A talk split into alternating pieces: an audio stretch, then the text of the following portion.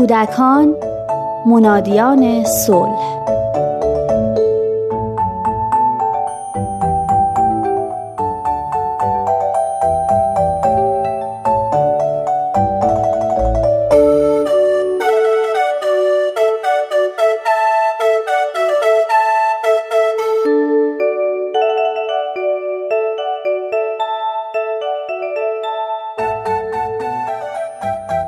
یکی از روزای گرم و بلند آخر خرداد ماه بود. بچه ها تقریبا روزای آخر سال تحصیلی رو میگذروندن و مشغول امتحان دادن بودن و در انتظار سه ماه تعطیلی تابستون. امروز دوست پسرم علی از راه مدرسه به همراهش به خونه ما اومد. نیم ساعتی بود که با هم توی حیات بازی می‌کردن و منم به تماشای اونا مشغول بودم. به ساعتم نگاهی انداختم و دیدم زمان فیلم مورد علاقه پسرم رسیده. با صدای بلند اونا رو صدا زدم و گفتم تلویزیون الان فیلمی رو نشون میده که دوست دارین. بیاین بالا بچه ها بیاین بالا تلویزیون ببینین. پسرم توپی رو که دستش بود انداخت و تقریبا به سمت در خیز برداشت. ولی دوستش بدون هیچ عکس عملی سر جاش ایستاد. به خیال اینکه خجالت می‌کشه بیاد تو گفتم بیا تو بیا تلویزیون نگاه کن خوشحال میشیم اشکالی نداره. گفت نمی‌تونم نمیشه. خاله آخه ما قبل از شام تلویزیون می‌بینیم. الان وقت تلویزیون من نیست. من تو حیات میمونم سعید می‌تونه فیلمشو ببینه. هر وقت فیلمش تموم شد بیاد تو حیات با هم بازی کنیم. منم تا اون موقع با خودم بازی می‌کنم. حسی از تحسین و اعجاب در درونم موج می‌زد. اینقدر متحیر و در عین حال خوشحال شده بودم که دلم می‌خواست علی رو بغل کنم و ببوسم. ولی جلوی خودم رو گرفتم و گفتم آفرین. خیلی خوبه. هر طور که دوست داری رفتار کن. انگار یه کشف جدید کرده بودم. پس واقعا میشه بچه ها رو اینجوری هم تربیت کرد؟ پایبندی و ثبات این بچه از کجا ناشی میشه؟ چطوره که من هر چی قانون می‌ذارم چند روزی عمل میشه و بعد کلا فراموش میشه و دوباره همه چی همون شکلی میشه که بوده. چرا هیچی رو با بچه هام نمی‌تونم اینجوری درونی کنم؟ با خودم گفتم فردا حتما به مادر علی زنگ می‌زنم و ازش می‌پرسم که چجوری بچهش رو اینجوری تربیت کرده؟ چیکار کرده که اون اینقدر قانونمند و قابل اعتماد شده؟ چه روشی رو به کار برده؟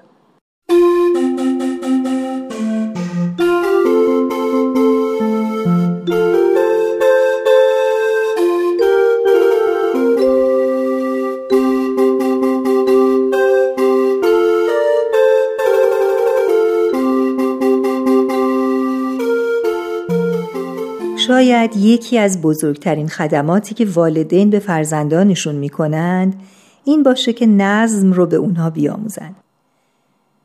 کسی که منظم هست و انضباط رو رعایت می‌کنه یعنی یاد گرفته که هر چیزی باید در جای خودش باشه. هر موضوعی در وقت خودش، هر سخنی در زمان خودش و هر کسی در جایگاه خودش. نظم در یک معنی به سمت تعادل رفتن هست. همونطور که در برنامه های قبلی هم گفته شد هیچ سیستمی چه انسان و چه جامعه انسانی تحمل بینظمی و بیتعادلی رو نداره و بعد از هر بیتعادلی در کوشش به تعادل رسیدن خودش هست. پدران، مادران و مربیان باید سعی کنند انسانهایی تربیت کنند که نه تنها نظم در جلوه های بیرونی اونها ظاهر میشه بلکه درونن هم منظم باشن یعنی تفکر و مغزشون نظم و انسجام داشته باشه و در اختیارشون باشه فارغ از هر گونه اوهام و زنون خیال پردازی بیهوده تعصب و تقلید تا اینکه به کار بردن قوای اقلانی منطبق حقیقت و واقعیت و علم رو بیاموزه. حضرت عبدالبها در بیان اصول تربیتی بر نظم و تعادل تأکید زیادی دارند. ایشون میفرمایند باید مکتب اطفال به نهایت انتظام باشد. تعلیم و تعلم محکم گردد و تهذیب و تعدیل اخلاق منتظم شود تا در صغر سن در حقیقت اطفال تأسیس الهی شود و بنیان رحمانی بنیاد گردد این مسئله تعلیم و تهذیب و تعدیل و تشویق و تحریس را بسیار مهم شمرید که از اس اساس الهی است که بلکه الله از دبستانهای الهی اطفال نورانی به اشرف کمالات انسانی مبعوث گردند و سبب نورانیت ایران بلکه عموم امکان شوند. در یک معنی نظم یا دیسیپلین به معنای یادگیری و آموختن هست.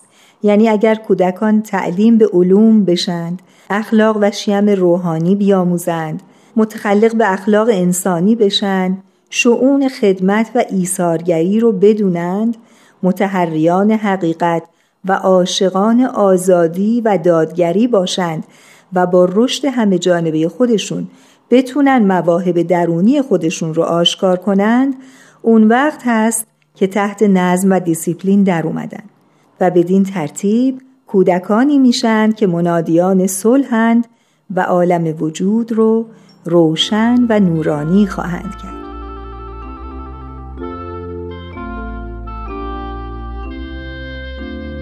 هولا ای ورقه لطیفه صغیره چه خوشتاله بودی که چنین پدری و چنین مادری خدا به تو عطا فرمود. پدر مظهر الطاف الهی. مادر مطلع انوار محبت رحمانی. برادر نهال باغ عرفان یزدانی. خود نوگل بوستان تربیت ابهایی. خوشا به حال تو خوشا به حال تو. ولوها علیکه و علا ابیکه و امکه و اخیکه این این.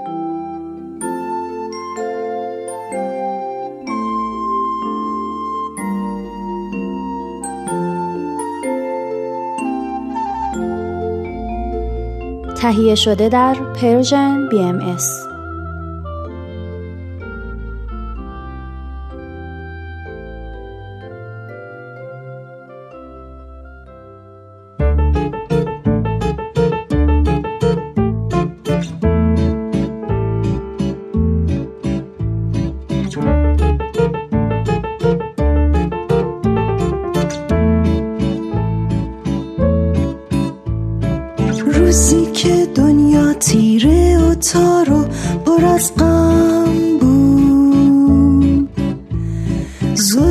ستم بسیار اماش کم بود.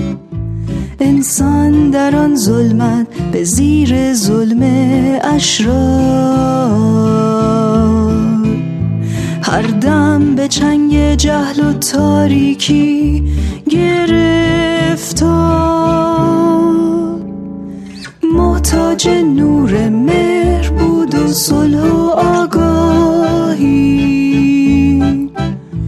در عشق و نفرت محتجب مانده به گمراهی. آمد به عالم مظهر امر خداوندی. چون او جهان ندیده هرگز مثل مانندی. شمس بها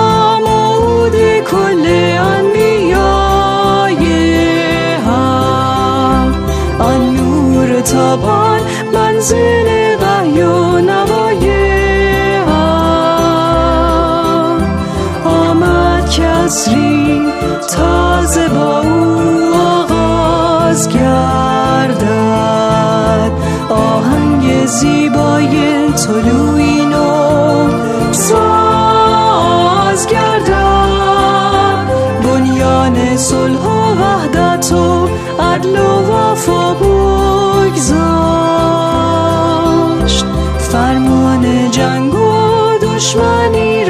از جهان برداشت.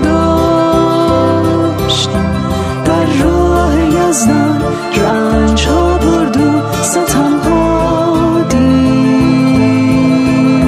روح جدیدی بر تن و جان آمان بخشید.